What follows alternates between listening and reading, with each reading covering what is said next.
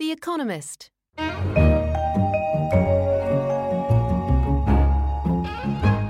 In London, this is The Economist with Tasting Menu, a selection of the tastiest morsels from the stories in this week's edition.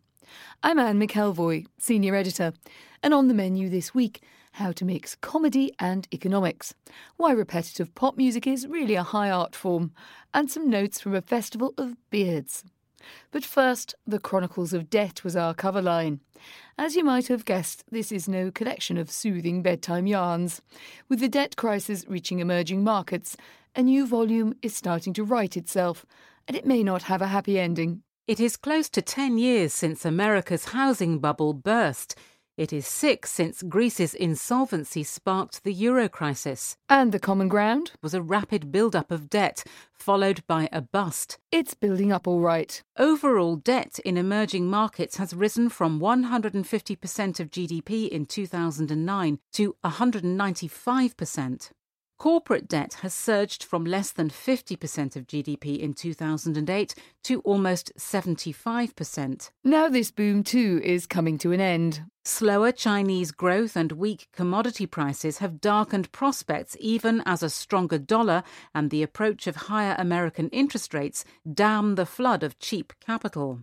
Next comes the reckoning. And in our opinion, the near future isn't too bright. The IMF has forecast higher growth in emerging markets next year. The lesson of past debt cycles suggests another year of slowdown is more likely. Piercing through the global economic gloom, a ray of democratic hope in Myanmar this week. The country took a significant step forward, holding its first competitive general election since 1990, as an article in our Asia section reported from the city of Yangon, formerly known as Rangoon. The excitement was palpable. In mid morning, a line of voters trailing through a monastery's leafy grounds suddenly shifted to allow a frail elderly woman carried up a flight of stairs by two young men to cast her ballot.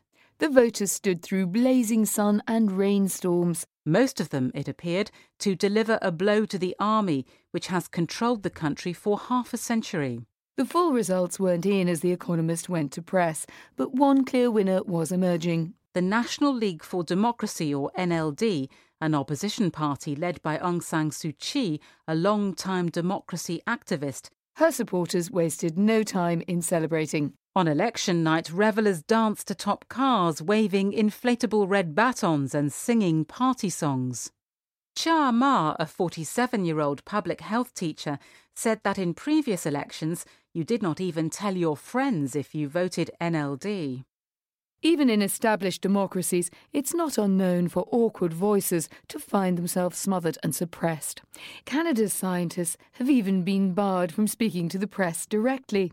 Yet, as an article in our Americas section described, with a new government in charge, their opinions have been liberated. Kristi Miller picked up a ringing telephone on November 6th and spoke to a journalist. Until this month, she was not allowed to do that. Seems strange, yet the previous Conservative government under Stephen Harper demanded that scientists in its employ, like Ms. Miller, get authorization to speak to the press. The first targets of the policy were researchers on climate change. It represented everything the Prime Minister's critics loathed about him. But with a campaign pledge of real change now, Justin Trudeau, his Liberal successor, scrapped it the day after he took office on November 4th. This is one of several swift changes intended to show that his Canada will be very different. There is such a thing as too much information, however. Writing in our business section, our Schumpeter columnist turned his critical eye to brands gushing about authenticity to perk up their floundering figures. Heaven forfend. Businesses have always told stories about their products, but in recent years they have become particularly verbose, bombarding consumers with any small detail that might enhance the brand. The examples spoke for themselves. Shoppers at Whole Foods can peruse scintillating biographies of the chickens they are about to casserole. Guzzlers of Blue Moon beer can soak up its proud heritage, stretching back to, ooh, 1995, and read about its creator's brilliant idea of garnishing each glass of the ale with a slice of orange. And the real reason for these babbling blurbs? Authenticity is being peddled as a cure for consumers' ebbing loyalty to brands. Unsurprisingly, in an age of instant online verification, the old marketing magic is fading. The ease of accessing information makes consumers more likely to abandon their habitual brands because they have heard about something new. Depending on your perspective, people are either increasingly fickle or ever more impermeable to marketing bullshit. Whatever the reasons, lack of trust in brands is taking its toll. Of the top 100 consumer packaged goods brands in America, 90 lost market share in the year to July. So brands are forced to conjure up authenticity out of thin air. As the cynics among them might say, authenticity is the secret of success. Once you can fake it, you've got it made. Economics, once branded by Thomas Carlyle as the dismal science, isn't usually associated with humour. It would seem for economics jokes, both supply and demand are low, but an article in our finance section reported on a festival in Ireland trying to shift the equilibrium. When it started in 2010 as Europe's first festival to combine economics and comedy, Ireland was in no mood for laughter. As 10 year Irish bond yields spiked to 9%, the festival organised its own mock rating agency, Moody and Poor. Panelists did their best to put the fun back into fundamental welfare theorems. A discussion of whether money makes you happy included the answer to how bankers sleep at night on big piles of cash. Convinced you? Maybe not.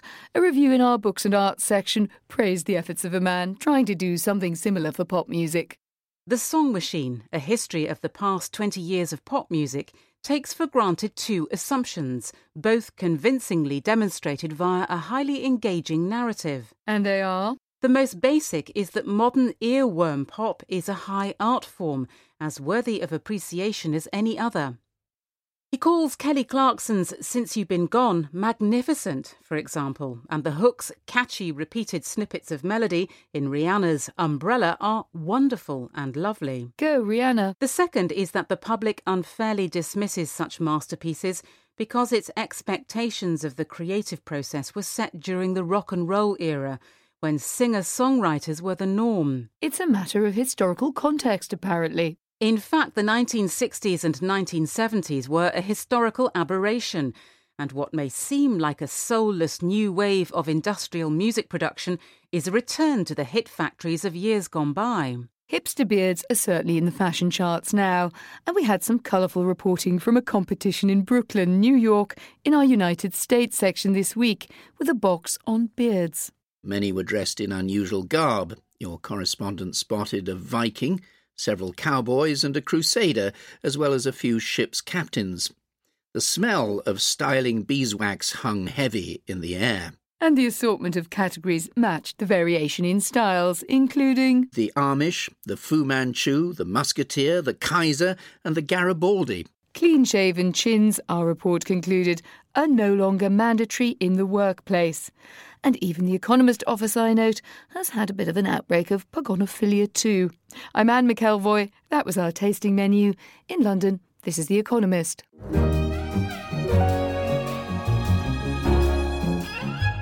The Economist